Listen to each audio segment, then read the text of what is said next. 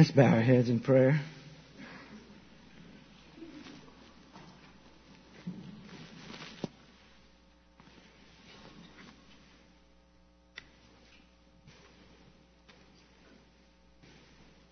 Father God, we gather today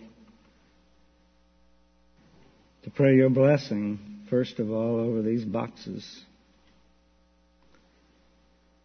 For the mission that they were created.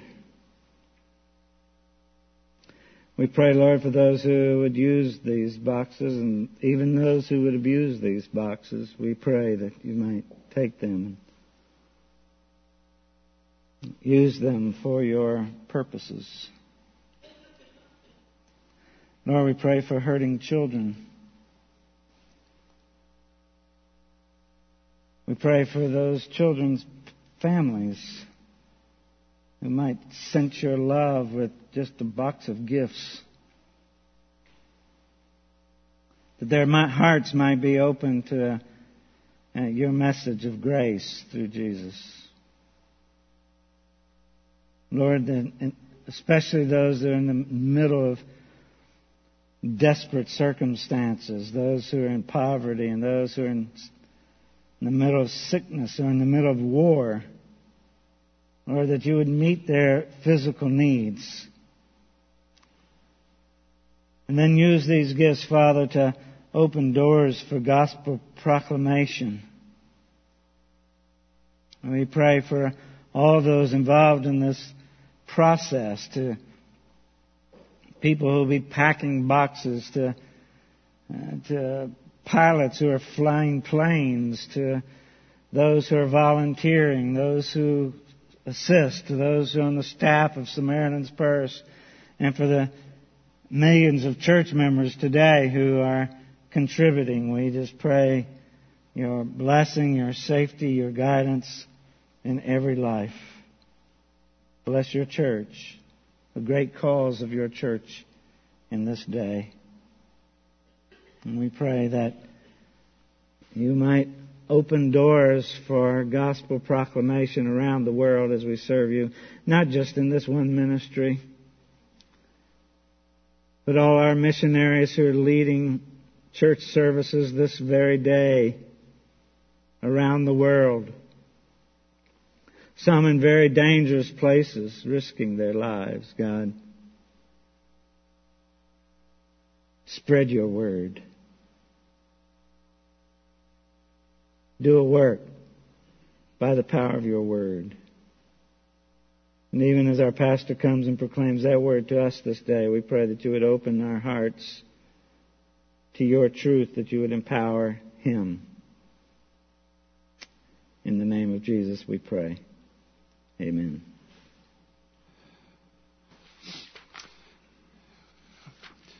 I want to invite you, if you would, this morning to turn in your Bibles to the Gospel of John, chapter 10.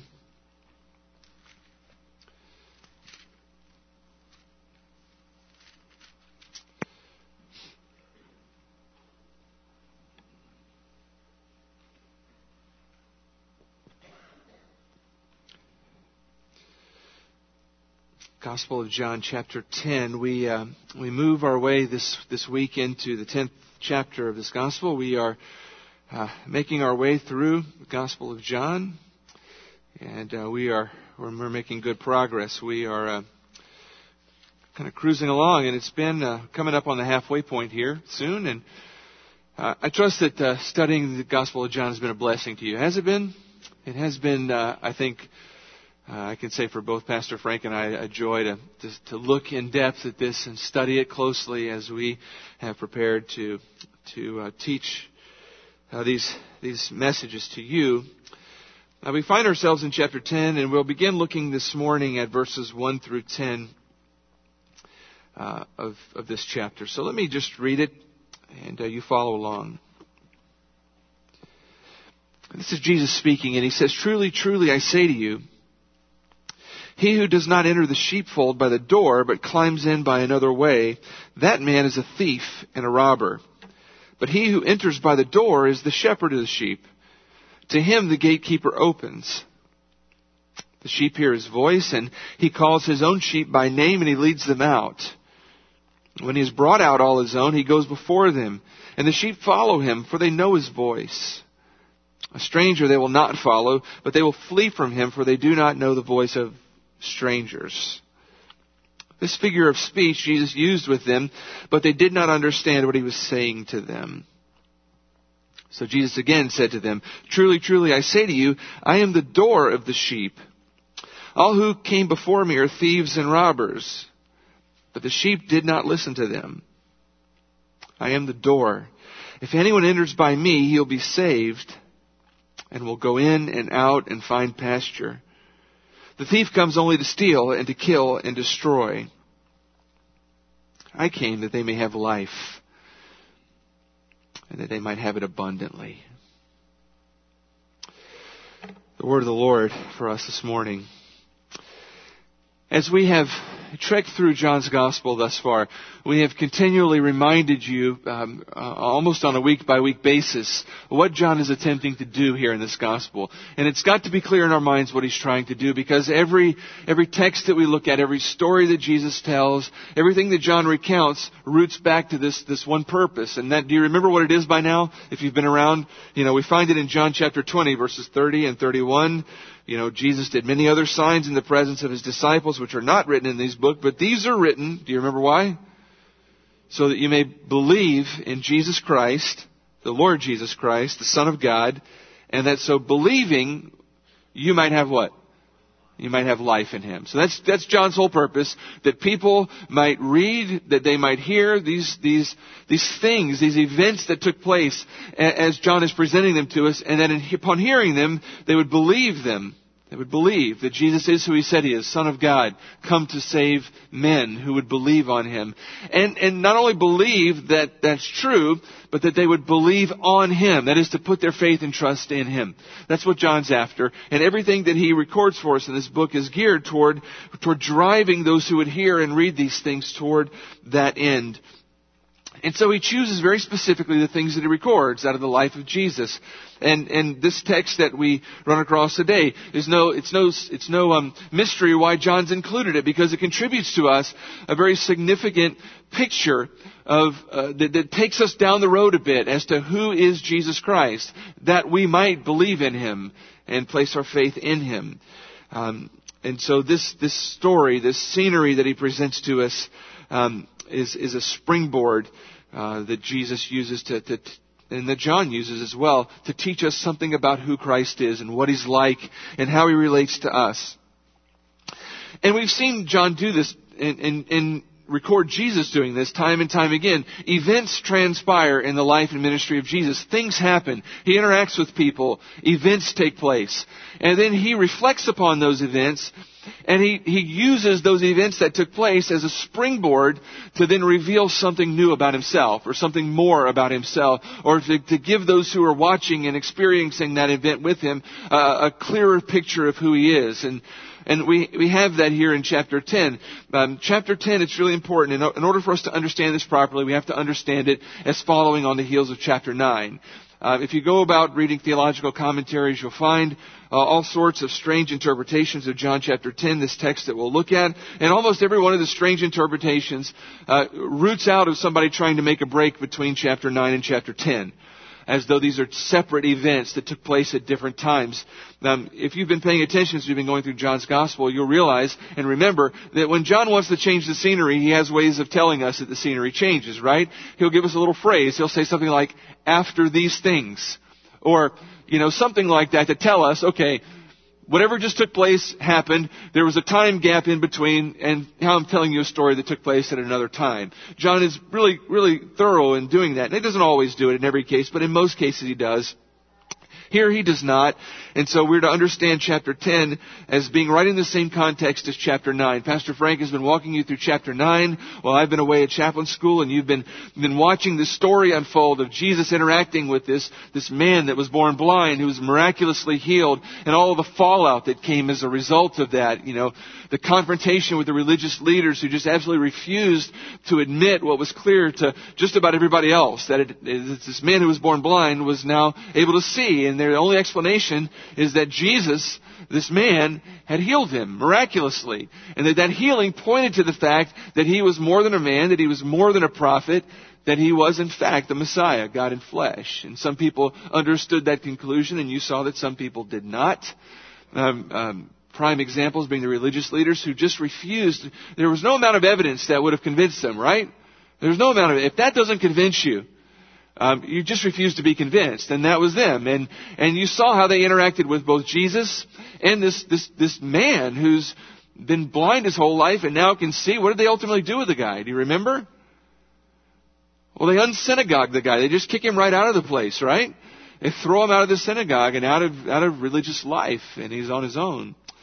But at the end of the day, he's so much more, uh, so much better off. But this story unfolds, and it's right in the context of all of that that Jesus tells this story, I believe. This, this story, this illustration, this, this illustration that would have been so vivid to his immediate audience. This illustration that is going to help them understand what to make of this event with this blind man and all that took place as a result of that. And the illustration that he chooses to, to use is going to be both an explanation of what has just taken place and one of the most beautiful pictures of, of salvation that we see in the New Testament. It's going to, it's going to fulfill both of those tasks. And I hope you'll see both of them as we trek through. Uh, Jesus does what he often does. He used an illustration of something that would have been so common in his day. If you walked around in the first century, um, it, it, would have been a very, very common thing for you to look out in the fields and to see sheep and to see shepherds, right? I mean, this was a common occupation of the day. Sheep uh, were a, a, major source of commerce. They they had great value in in the first century. I mean, what was the value of a sheep? You know, right? Well, they weren't just great friends and good companions. They had wool, right? They made, they, they, you know, wool grew on them and, and, you know, sheep would be shepherded by shepherds and they would, they would, the, the, the herd would be cultivated and the, they would eventually be sheared for their wool and the wool would then be used to make all sorts of things. It was incredibly valuable incredibly valuable in the day. And so the sheep were valuable because they made the wool, and the bigger the, your flocks, the more wealthy you were, right? That just makes sense.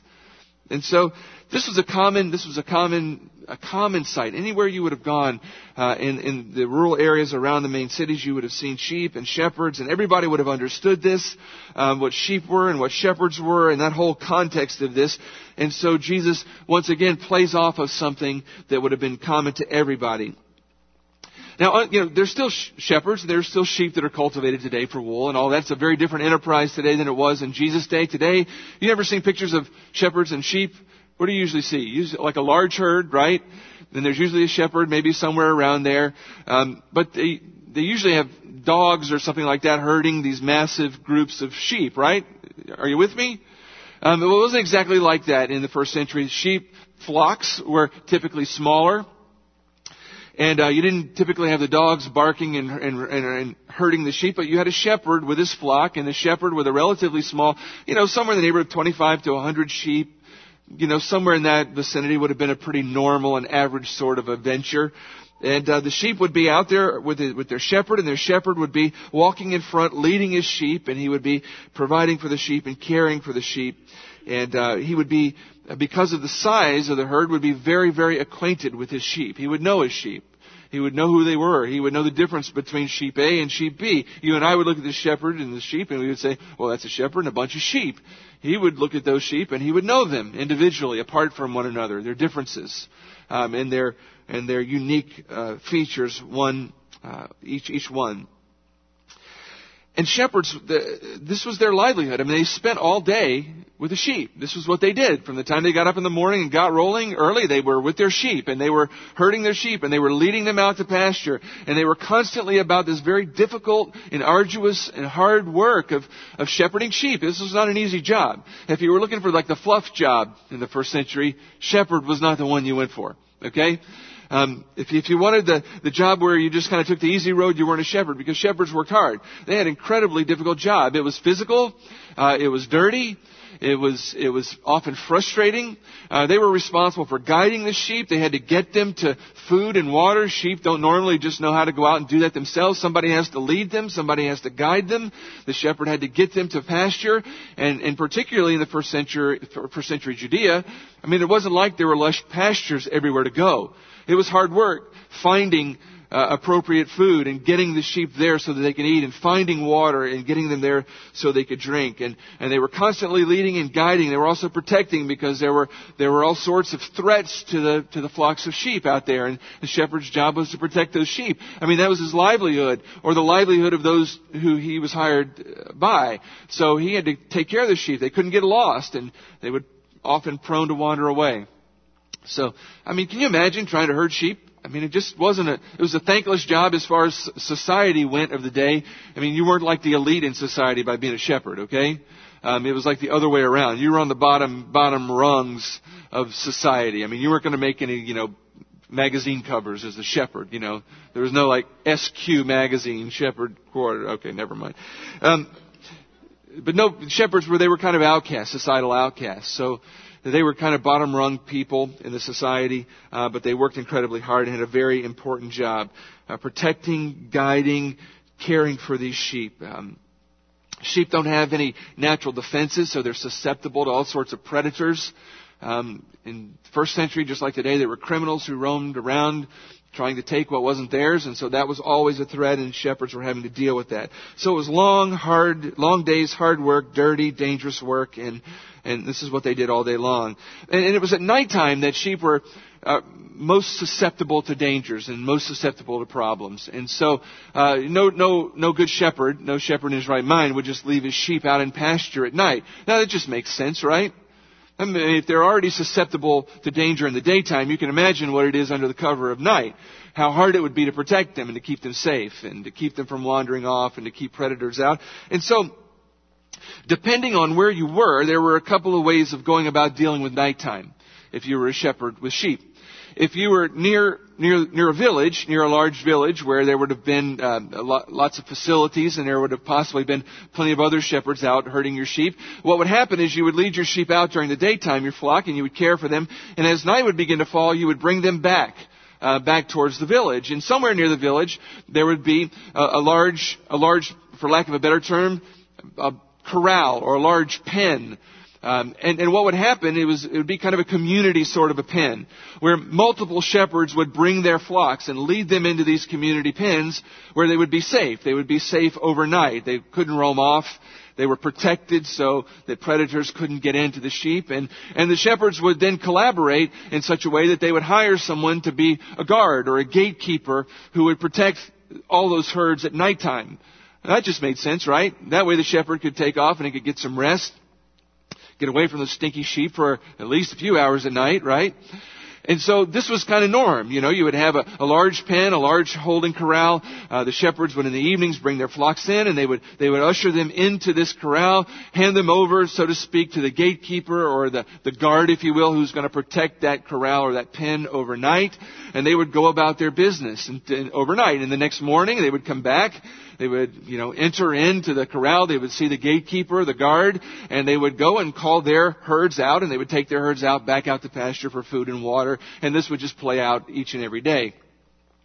And so this was the norm. Now what happens if you're, if you're not near a village, if you've had to go further out to find food and water and there's no time to get back to such a, such a place? Well, you had to make do with what you had. So if you're in a more rural area, uh, what you would do as a shepherd is you would pen up your own flock overnight. And you would, they had ways of doing this. They would find uh, places where there were natural sorts of corrals, if you will. You know, natural sorts of places where they could herd their sheep, or they would even take rocks and sticks and different things and kind of build kind of a holding area that only had one way in and one way out, where they could then bring their sheep in at, at night. And, and, keep them somewhat protected. And I've got a picture I can show you of one of those kinds of areas. Uh, that would have been pretty common out in the more rural areas. So you see how that would work. You've got down in the bottom, bottom kind of left-hand corner one little entrance way where the shepherd could lead his sheep, and there's some overhang there um, that could protect from the elements and the weather and perhaps from some predators that might want to come in, and the sheep could corral in there, and they would sleep at night with some level of protection. And what would happen is you didn't have a hired guard or you didn't have a hired gatekeeper. So the, the shepherd would often, he would often lay his body across the entrance and that's where he would sleep at night. Um, and that just is good sense, right? That way, you know, the only way for a sheep to come out is to step on your gut, which would probably wake you up, unless you're a hard sleeper, but um, it would probably wake you up and alert you before anything bad happened. If someone tried to get in, they would have to literally you know, go across your sleeping body to get in. Uh, so it was some level of protection, and so this would have been a common scene as well in more rural areas. And um, and so you've got these two kinds of ways of dealing with flocks at night. And it's interesting to point that out, not just because it's interesting trivia, but because as Jesus tells this story and he uses this illustration of shepherd and sheep throughout John chapter 10, he changes the scenery a bit for us. It doesn't flow the same and he uses both of these kinds of ways of dealing with sheep at night as illustrations of different points. And if you don't know the difference, then you're reading John chapter 10, you go, what is, what, what's he talking about? So, alright, so that's enough about sheep and sheepfolds. Um, but you get the idea, right? You get the idea of two different kinds of ways this could work out at night. Alright, so we'll come back to that and tell you why that's important later. So, regardless, sheep, shepherds, everybody understood that. If you lived in that century, if you lived in that day, you saw it all the time, common illustration. But if you were a particularly religious Jew, this, this sheep and shepherd thing was a lot more than just the common sight of commerce in the day, but you understood, because you knew the Old Testament, that that illustration or that picture was literally pregnant with spiritual meaning. Um, because the Old Testament is filled with God using that imagery to make spiritual analogies and spiritual points. Uh, a few examples of this. You look to the Psalms and you see just a, a few examples. I mean, the most prominent of these is what? Psalm, Psalm 23, right? The Lord is what? He's my shepherd. I shall not want. He makes me lie down in green pastures. He leads me beside still waters. I mean, that was such a vivid image to a, to someone who was a shepherd. I mean, you think in terms of how hard it was to find um, a, a green pasture where there was plenty of food, or still waters where there was plenty of that to drink. I mean, you had to work hard to find those things. So the Lord is a, is here pictured as a shepherd who leads, uh, who leads his people to, to green pastures where there's plenty of food and still waters where there's plenty to drink. He's, the Lord is a great provider. And that illustration is so vivid all throughout the 23rd Psalm. But then down to Psalm 79, you see it again. But we, your people, are, are what? Speaking to God, we're the sheep of your pasture. So once again, God is the shepherd and His people as the sheep. That image is all throughout the Old Testament. 100 uh, chapter chapter 100 verse 3. Know that the Lord He is God. It's He who made us. We are His people. What are we? Well, we're the sheep of His pasture. So these these images were well known to anyone who had read the Old Testament, and so many more we won't take the time to look at. But there is another area of the Old Testament I do want to point to. It's in the area of Old Testament prophecy. This image was used in prophecy very, very directly for a couple of purposes. On the one hand, uh, it's used typically by God warning the people uh, who were supposed to be working on His behalf to shepherd His people, but were not. God would, would bring up this imagery to say to them, you're supposed to be my, my under shepherds caring for my sheep, but you're not. You're frauds and you're fakes and you're not caring for my sheep. You're taking care of yourself and, and I realize this and I see it and you need to know it because I'm about to deal with it and I'm about to deal with you. Ezekiel chapter 34 is a great example of that. It's in Isaiah 56 and other places in prophecy as well, but most vividly here. Let me give you the backdrop to this passage in verse 2 of, of, Ezekiel 34. Listen to this, how God uses this imagery. Son of man, he's saying to Ezekiel, prophesy against the shepherds of Israel. Prophesy and say to them, even to the shepherds, thus says the Lord God. Ah, shepherds of Israel, who have been feeding yourselves, should you not, shepherds, have been feeding the sheep? You eat the fat. You clothe yourselves with the wool. You slaughter the fat ones, but you don't feed the sheep. The weak you've not strengthened. The sick you have not healed. The injured you have not bound up. The strayed you have not brought back. The lost you have not gone out and sought. And with force and harshness you've ruled them. So do you, do you understand how God is just chastising these religious leaders, right? He's saying you're, you're derelict in your responsibility. You haven't done anything that a shepherd is supposed to do for the sheep. Instead of doing what you're supposed to do, uh, healing them and protecting them and caring for them and binding up their wounds and going to get them when they stray, instead of doing all those things, what have the shepherds been doing? They've been feeding themselves. They've been slaughtering sheep and eating and getting fat. They've been not looking after the sheep what, what at all. They've been caring for their own selves. So they were scattered because there was no shepherd. They became food for wild beasts. And he, down to verse 12, as the shepherd seeks out his flock when he's among his sheep that have been scattered, so I will seek out my sheep. And God says, I will rescue them from all places where they've been scattered on a day of clouds and thick darkness, and I will bring them out from the peoples and gather them from the countries and will bring them into their own land, and I will feed them on the mountains of Israel, by the ravines and in the inhabited places of the country. What's God saying? Do You get it? You guys aren't doing what, what I've called you to do. And because you're derelict and you're caring for yourselves and you're fraudulent and you're derelict shepherds, what's going to have to happen? Did you get it? He says, since you're not going to do it, I'm going to have to do it. I'm going to have to come and do what you're supposed to be doing on your behalf. I'm not going to just let my sheep suffer forever. I will go and get my sheep. And I will take care of them personally. It's a promise. It's a prophecy. Down in verse 23. And I will set up over them one shepherd, my servant David. And he shall feed them. He shall feed them and be their shepherd. And I, the Lord, will be their God. And my servant David shall be prince among them. I am the Lord, and I have spoken. Now, Ezekiel was written after the man David died. Okay? You should know that. So, when God says to Ezekiel, He says to him, I'm going to set up a new shepherd over them, my servant David. Who's he talking about? He's talking about the Messiah. This is a prophecy of the coming Messiah, the one who would be from the line of David, who would rule in David's place. And this is a, this is a, a messianic prophecy in the context of a sheep and shepherd. God chastising the religious leaders for not being the shepherds they ought to, for caring for themselves instead of the sheep. And He's saying, I'm going to one day deal with this. There's a day coming when I will deal with it. And I'm going to bring a true shepherd who's going to come. And he won't be a derelict like you are. He will care for the sheep. And he will call them out and he will protect them. And he will be the ultimate great shepherd. Many times throughout the history of God's people, the people who are supposed to be shepherding the sheep have been frauds and failures, and God has had to chastise them time and time again. And it's important that we understand John chapter 10 against this backdrop. Because what's just happened in chapter 9? The people who were supposed to be shepherding God's people, Israel, the religious leaders, what were they doing? They were frauds, weren't they?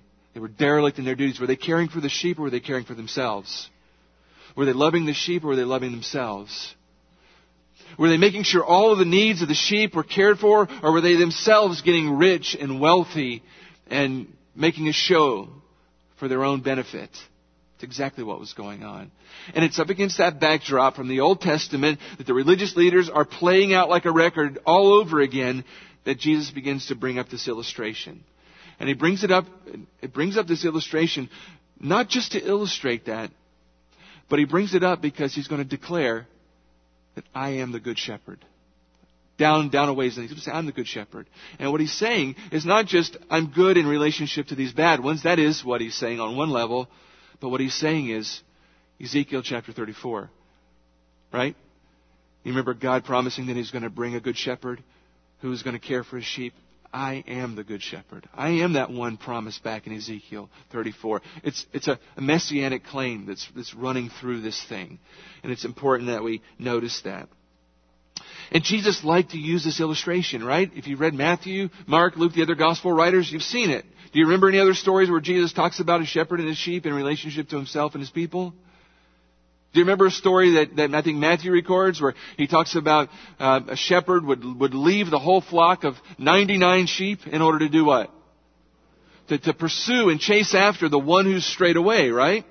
And it's an illustration of what he had come to do. So he uses that same, the same sort of a context in another way. We see that in Matthew. We see it in Luke a couple of occasions as well. And, uh, and here in John chapter 9. Um, so, so we have this rich, rich imagery of sheep and shepherd and Jesus uh, contrasting himself with the religious leaders who have just railroaded this man who's been miraculously healed, and a picture of Jesus pointing to himself. So remember, John's after this that we might believe Jesus is the Son of God, the Messiah. And here in this story, Jesus is saying, I am the Good Shepherd. I am the fulfillment of that messianic prophecy. This is John's purpose in giving us the story. So let's work through the details. They're really rather simple details. Um, and, and so I don't want to belabor the points. I'm just going to throw them out there, make a few comments, and I think they'll just be so easy to, to see and understand. I pray that we would just be able to, to really, to really see him for what he declares himself to be in this text. Um, and the way we'll just make the outline, um, Jesus, this is Jesus revealing himself, or John revealing some characteristics about Jesus. So uh, we're going to kind of lay it out that way. And we see in the first three verses that Jesus is, first of all, the true shepherd. He's the true shepherd. Listen to verse, uh, verses 1 through the first part of 3. Truly I say to you, he who does not enter by the sheepfold by the door, who does not enter the sheepfold by the door, but climbs in by another way, that man's a thief and a robber. But he who enters by the door is the shepherd of the sheep. To him, the gatekeeper open. Okay, so here, Jesus is contrasting two different groups of people. Um, in the context of shepherding, there's, a, there's the, the, genuine, real shepherd of the sheep, okay? And then there's always this other group of people that he identifies here as what? Thieves and robbers, okay? One is legitimately the shepherd, the true shepherd, and the other are, are criminals. The, the, the, legitimate true shepherd cares about his sheep, and he's there to, to take care of them. The robbers and the thieves, we'll find out later in the story, he explains what they're there for, but that's to kill and to steal and to destroy. And Jesus is going to here in this very, in this very opening part of this illustration, he's going to make the contrast between himself and the religious leaders that he's just engaged in relationship to this blind man. And he's going to say, there's a true shepherd here and I'm him. These other guys, they're thieves and robbers. This was a very distinct slam to these guys. What you've just witnessed is the difference between a true shepherd and thieves and robbers, frauds, and so, okay, so this, I think this is just really obvious to you in the context of shepherding. The, the, the true shepherd, when he would come in the morning to get his sheep from the communal pen, how would he go get them? Well, he'd just go through the front door, right? He would go to the, to the main entrance to the pen. He would go right up to the gatekeeper, who would have clearly recognized him as the true and legitimate shepherd, the one who had authority and the right to come and get those sheep, and he would then give him his sheep. He would be able to get his sheep and go out to pasture, right? But if you're a fraud, if you're a thief or a robber, that's not how you go about business, right? You don't just walk up to the front door and knock and say, "Hey, I'm here to, I'm here to, um, I'm here to, to you know, take uh, Frank's sheep. I'm going to kill them. I'm going to destroy them. I'm going to eat them. I'm going to make them into a nice goat." That doesn't go. That's not how criminals work, right? That's not how criminals work in our day. They want to rob your house. They don't ring the doorbell and say, "Hey, I'm here to rob you," right? What do they do? They wait till you're asleep or you're gone. They sneak in through a window or, you know, some other way. They gain entrance. They, they, they come about it in some sort of a, in some sort of a, a, of a sneaky sort of a way. They sneak in another way. And they sneak in another way because their intentions are not good. Their integrity is not good. Their, the, the, the purpose for which they've arrived is not a good one. It's not honorable. Their intentions are bad and they have poor integrity. And so they've come and they have to sneak around in order to accomplish what they want to accomplish. But the true shepherd, the person who has the rights and the authority, the person who has pure integrity, the person who has good intentions, he doesn't have to sneak around, right? He just goes right into the door. He has the authority and the right to do so. And that's the, the contrast from the shepherding world uh, that, that, Jesus wants to, to point here. And the whole point of this, this first little part is just simply this that the manner of entrance, it shows the intention of the people and the integrity of the people, right? The guy who comes at the front door has got good integrity. He's got good intentions. He, he doesn't have to hide anything. The person who sneaks in another way, it says something to, to us about their integrity. It's lacking. And their intentions, they're bad. The religious leaders that Jesus is encountering here had presented themselves as the true shepherds of God's people, Israel. But he's saying here, and using this simple illustration, they are not the true shepherds. They might present themselves as that on the surface, but at the end of the day, they're sneaky men who lack integrity, who ultimately are not caring for the sheep. They're destroying them. And so they have to lie, and they have to twist the truth, and they have to deny the truth, and they have to do things like, instead of celebrating a man who's just been miraculously healed by God, they have to abuse him and throw him out. Because that's the kind of people they are. They're thieves and robbers. But Jesus, He's the true shepherd. He loves His sheep. He cares for them. He doesn't use them for His own ends. He is the fulfillment of all of the Old Testament messianic prophecies of a good shepherd. He's the true shepherd that's to come. And he doesn't have to hide. He doesn't have to be sneaky about it. He operates in public, in clear view. He operates on the basis of the truth. And he speaks the truth without hiding it because it's the truth. And he's the legitimate shepherd. And those that he are, who are opposing him are the, the frauds, they're the thieves. And so the first thing Jesus wants us to see and that John wants us to see is that Christ is established as the true shepherd and the religious leaders of the day. Those who have opposed him are the fakes and the frauds. They're the robbers, they're the thieves who have not come to care for the sheep, but are actually there to destroy them.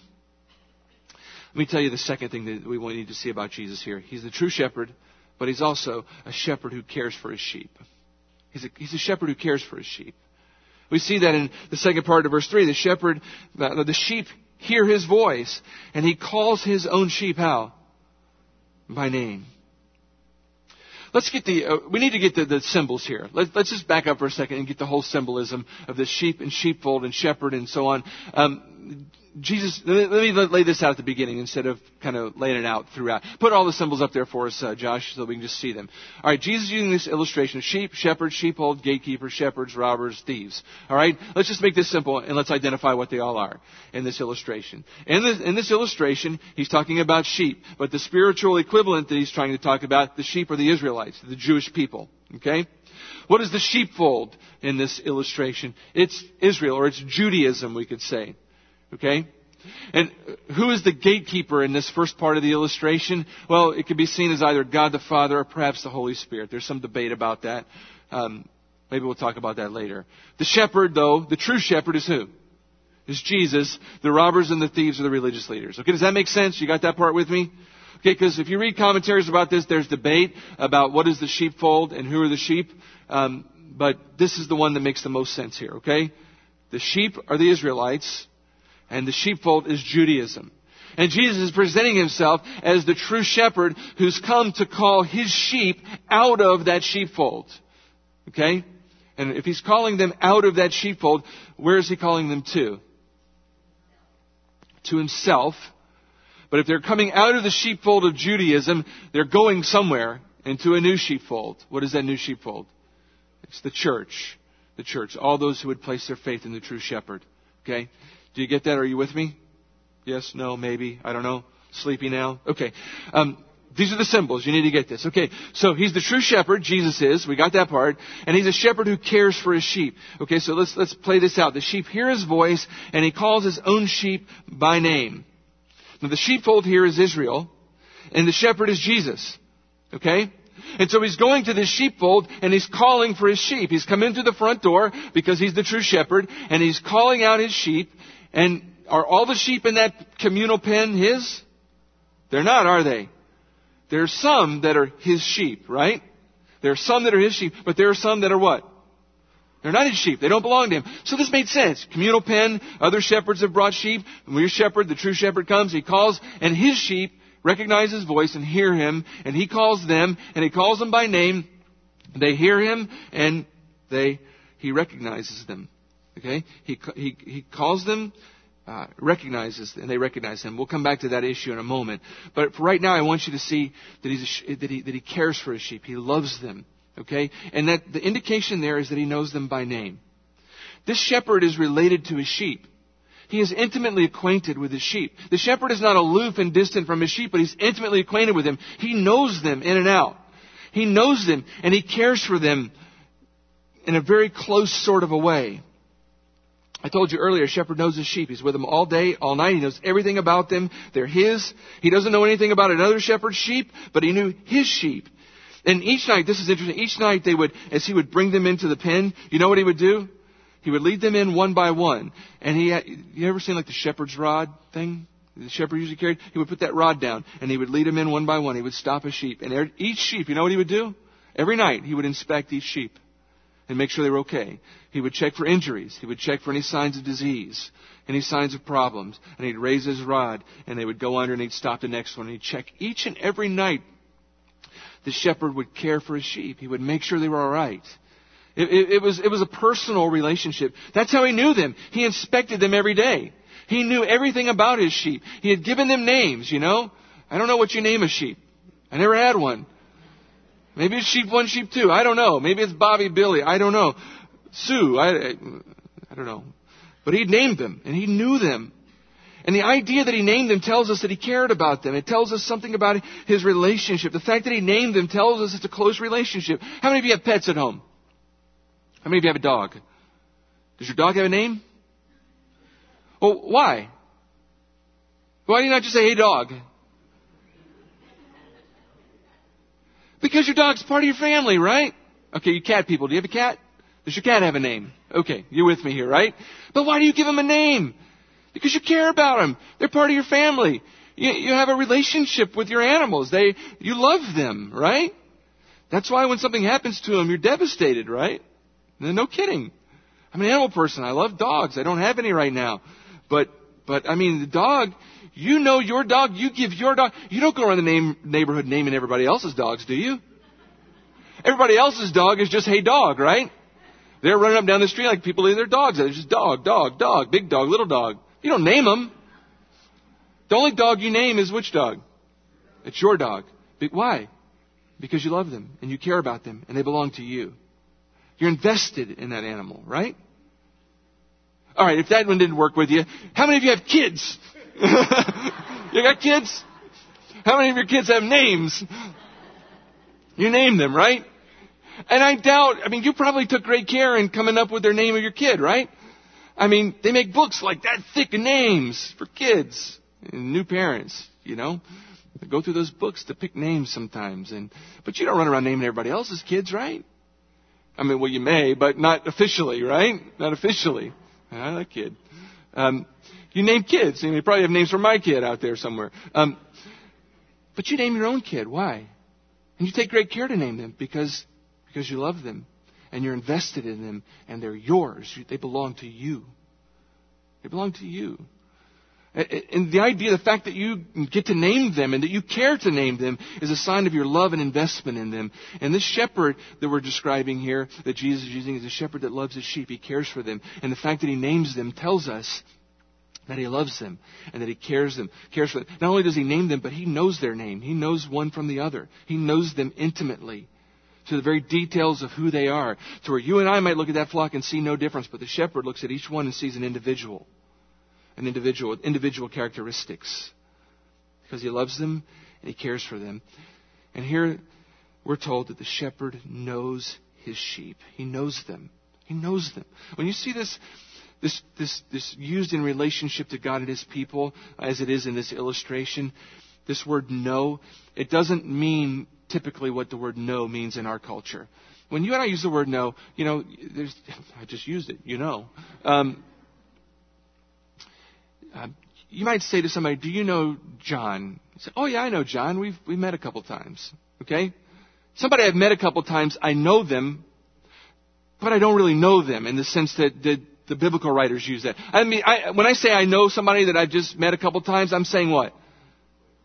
They're an acquaintance. I, I recognize them. I'm aware of who they are. If they pass by, I would maybe recognize them. But that's all I'm saying. Okay? That's all I'm saying. Or, you know, may, we may use the word know in a very distant sort of a way. When the, what I'm trying to say is when the biblical writers use this illustration, particularly in relationship to God and His people, they're not talking about uh, knowing like that in a distant sort of a way. When they use the word know, it's the word that, that it's a word that is, that means a very close and personal and intimate sort of a relationship. When the shepherd knows his sheep, he doesn't just recognize them, he knows them. He knows them inside and out. When God knows His people, it's not that He just recognizes who they are or He's aware that they exist, but He knows them in the sense that He is intimately involved in personal connection and relationship with them. That's what it means to know them. When it says the shepherd knows his sheep, he's not just distantly aware, but he's closely involved and invested. Jeremiah chapter 1, God speaks to this prophet and he says to him, Before I formed you in the womb, I knew you. It, he doesn't, he's not saying, Jeremiah, I was aware that you existed. No, no, no. He's, I knew you. I knew you personally and intimately and had a, an intricate plan worked out for your life. Another text, Matthew chapter 7, verses 22 and 23. That's on the front end of life. In Matthew chapter 7, Jesus lays out this kind of frightening sort of a passage, and he says on the day of judgment that there are going to be lots of people who say, Lord, Lord, did we not prophesy in your name and cast out demons and do all these many works in your name? And I'm going to declare to them what? I never knew you. Is he saying, is he, is he saying that he, there are going to be people that he's going to say, oh, I, I wasn't aware of you. How'd you show up here? I didn't know you existed. No. What's he going to be saying? I didn't know you. I, I was not, I was not personally involved in an intimate relationship with you. I, I don't know you in that way. I don't know you like I know mine. I don't know your sheep that I'm clearly aware that existed because I created you, but I don't know you. Do you get my idea here? And so when we talk about here a shepherd who knows his sheep, and Jesus being the shepherd who knows his sheep, and he knows them by name, we're talking about an intimate sort of a close personal relationship. Jesus knows his people. He knows his people. If you're here and you belong to him because you've placed your faith in him as the great shepherd of your life and you've entrusted your life to him, he knows you. He's not just distantly aware of you, but he knows you. He knows you like that shepherd knows his sheep. He knows everything there is to know about you. Every intimate detail of your life, he knows. And not only does he know you, but he loves you. He cares for you. And that's, a, that's an, an amazing thing to think about. That the great shepherd of the universe, the God of the universe, would know you, would know you in a personal sort of a way. You don't know what your life is like, but I suspect that it's probably like mine in a lot of ways. That you've gone through these seasons of your life where, where for whatever reason, maybe it's the circumstances that are taking place around you, uh, maybe it's just uh, the, the place that you are at the moment, but you feel like God is somehow distant from you. Have you ever felt like that? That God is somehow distant. You pray and you're just wondering, you know, I don't even know if God heard that, like He's in outer space and I'm not sure that the prayer got high enough or something. Or maybe you don't, aren't getting the, the responses to prayer like you are wanting. You just don't feel that personal intimacy for whatever reason in your life. There could be a, a, dozen reasons why that takes place, but, but you just feel like God is not close, that he's, that He's not near you, that He's distant, that He's out there somewhere, that He's maybe busy with something else at the moment.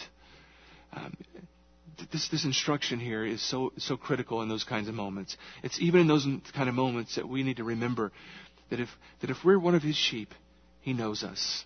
Every day He knows us. There's not a day that goes by that He isn't intimately acquainted with where we are and what we're going through and what we're navigating through and what's happening in our lives at that moment. There's never a moment where He pulls away and is distant and occupied with something else and not paying attention to what's going on with us. Every moment of every day, this great shepherd knows his sheep. He loves that sheep. If you belong to Him, He loves you and He knows you. Whether you feel it at the moment or you don't, He knows you. And He cares for you. I don't know, maybe you sometimes feel like a nobody in the world, like, you know, you don't know anybody and nobody knows you. You're not a big deal in this world. Well, you may not be, but you're somebody to Him. You're one of His sheep. And I would suggest at the end of the day, it's better to be known by Him than it is to be known by anyone else in this world, right? It's better to be His sheep and to be known by Him and loved by Him and cared for by Him and be completely anonymous in this world than to have the opposite. That's countercultural, isn't it? Our culture says that the opposite is true. That you want to be known in this world, make a name for yourself here, and let the other worry about itself at some other time. Maybe you feel like nobody cares about you here. You don't feel like anybody loves you. Well, you need to know something. If you're his sheep, he loves you, and he cares for you. No matter how you think you're performing, no matter what you think you're producing or not producing, The great shepherd loves you and he cares for you. Every second of every day. If he'll take care of the birds and the flowers, how much more will he love and care for you, his sheep, who he knows by name and knows every detail about. I was talking with somebody this morning about the military and the corporate world and, and how those those worlds operate as far as climbing up. Um, the phrase is, "It's all about who you know," right? It's all about who you. Know. Have you heard that or used that before? In the world, that's a lot of truth to that. Getting somewhere in the world, a lot of it has to do with who you know. But what Jesus and John are presenting to us here is in the spiritual world, it's not like that. It's upside down. It's not about who you know. It's about who knows you. It's about who knows you. And there's only one that matters the great shepherd. He knows his sheep, he knows them. And that tells us that he loves them. And you know what? He knows us and loves us and cares for us in spite of every one of our shortcomings. Let that marinate in your mind for a minute. You know what? Sheep are dumb. I mean, really. They're not the smartest animal in the world. Sheep are, are they're stubborn. They're st- sometimes stupid. They're prone to wander off into places they ought not go. They're very easily spooked and they can't even take care of themselves very well at all. You know what? God's sheep are like that too in a lot of ways, right? You know, you look at your own self and your own walk with the great shepherd. And I suspect you can look back at your life like I can at mine and say, you know, there are a lot of times I've been a really stupid sheep. There are a lot of times I've been a very stubborn sheep. There have been plenty of times in my life when I've wandered from my shepherd and the way that I know I ought to go. Lots of things are easily spook me. And he's had to do a lot of work to keep me in the fold. You know what I mean? I mean, I'm thinking if I'm a shepherd and I've got this sheep, you know, he's constantly wandering off. You're constantly having to go get him. He's a pain in the neck. You just want to say, all right, you know, bring on the coyote. I mean, come on. To eat that one. You got to leave that guy outside the pen, you know, overnight. Let him be at the doorway or something, you know. Um, but our great shepherd isn't like that. He knows every one of us, every detail, every stubborn tendency, every stupid decision, every moment that we wander and stray. And in spite of those things, He loves us and He cares for us. And He is our true shepherd. When we stray, He goes after us and He brings us back. When we do stupid things and we injure ourselves, He comes alongside us and He picks us up and He dusts us off and He mends our wounds and He cares for us. This kind of shepherd He is. He knows us. In spite of all of those things, He loves us. He does what it takes to overcome our weaknesses and our failures and to get us to the final pasture. That's what He does. Paul puts it this way God shows His love for us in that while we were still sinners, what? Christ, our great shepherd, He died for us. He died for us. He's a shepherd who cares for you. If you, if you get anything this, this morning, you need to get that Jesus Christ cares about you. If you belong to Him, He loves you dearly. And even when you don't feel it at a particular moment, He's more closely invested in you than you could ever imagine. Even in those moments when you fail and you don't perform well, even in those moments when you stray and wander and you do what you know is wrong and, and you suffer the consequences for it, He is a shepherd who cares for His sheep. And He will mend you and bind you up and care for you out of His great love because He's determined, absolutely determined and invested by His own blood to get you to the final pasture, to get you there. It's the kind of shepherd He is.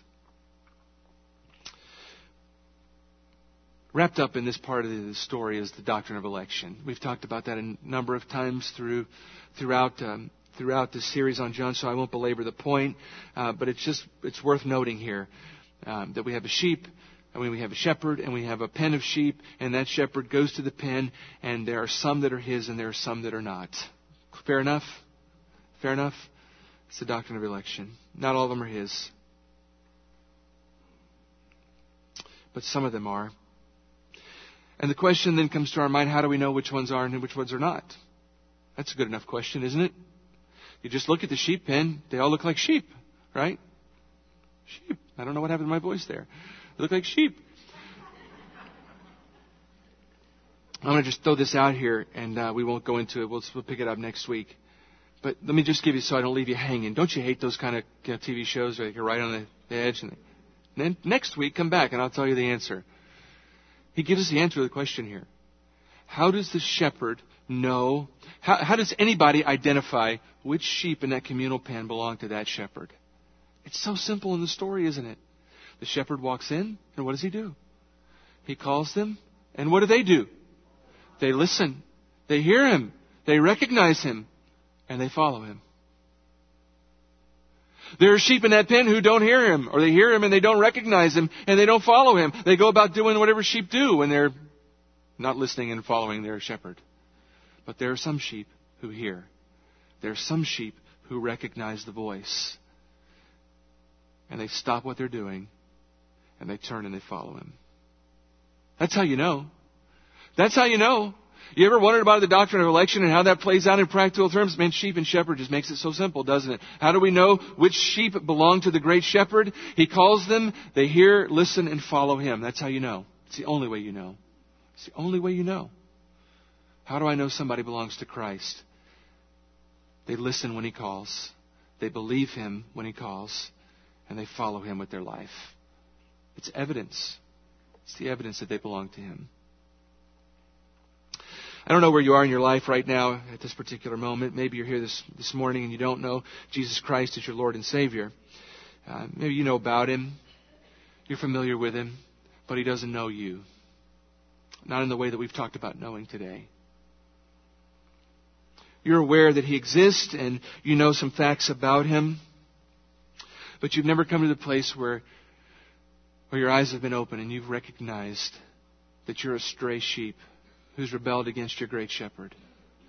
And that Jesus Christ himself is God come in human flesh. And that he's come not just to live, but to give his very life, shed his own blood, to die on your behalf, so that you don't have to pay the price for your sins. And he's come knocking at the door of your life, calling you. Won't you just believe that I am who I said I am? Won't you believe that I'm the great shepherd? Won't you believe that I'm the Son of God? Come. Won't you believe that I've died on your behalf? Won't you believe that if you'll just confess your sin at this very moment, if you'll just confess your sin, repent and turn from it, and get up and follow after me for the rest of your life, that I'll save you. I'll forgive you. I'll wipe the slate clean of your life and give you a fresh start. I will become, in a very real sense, your Lord and your Savior. And I will care for you as one of my own for the rest of your life. I will bind up your wounds. When you stray, I will go after you and bring you back. I will love you with a personal and intimate sort of a love that a shepherd loves his sheep. And I will get you safely to the end of your life and to eternal life, even. If you've never experienced that this morning, then I pray that this very moment you would hear the great shepherd calling you. And it's not a voice that you hear in your, with your ears but it's a deep personal conviction. In your heart, you know that He is who He said He is, and that He's done what He said He's done. And you know that at this very moment, you need to respond to Him. That He's calling you. He's calling you by name. That you need to lift your head and look to Him. And you need to turn and follow. There's no magic formula for that. There's no secret prayer to pray. It's simply a matter of you within your very heart, within your very soul, turning the trajectory, trajectory of your life. Saying, Christ Jesus, I know who you are. I believe you.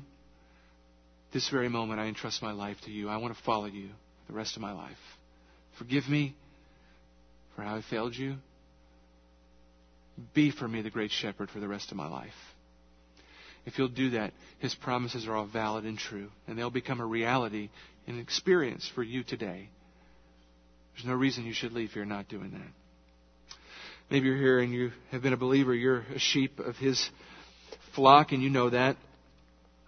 That transaction has taken place long ago, and you've seen the, the, the evidence of that relationship in your life throughout the years. But for some reason this morning, you just feel distant. For some reason this morning, you're not sure that He's intimately involved with your life. You're not sure that He really loves you and cares for you.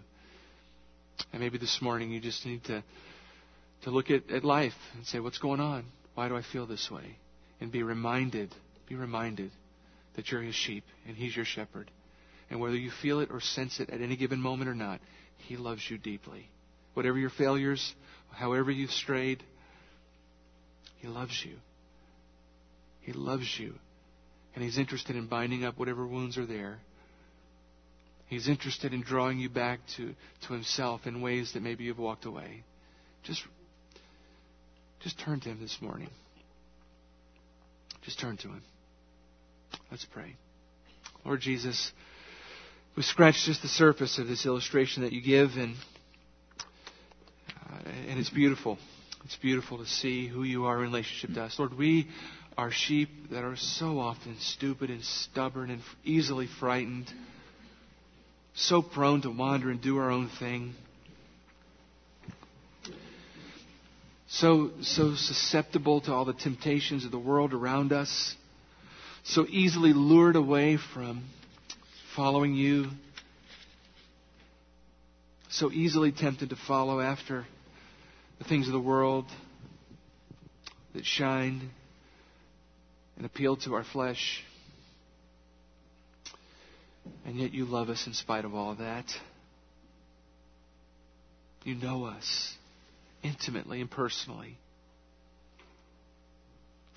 And even at this very moment, you are as close to us as you've ever been. Pray for my friends who are here this morning who've come feeling distant from you, that they would sense your very, very presence very close to them this morning. For those who strayed, Lord, I pray that they would turn. That they would, they would turn and, and, and see you pursuing them, ready to walk them back to the path that they know they should be on.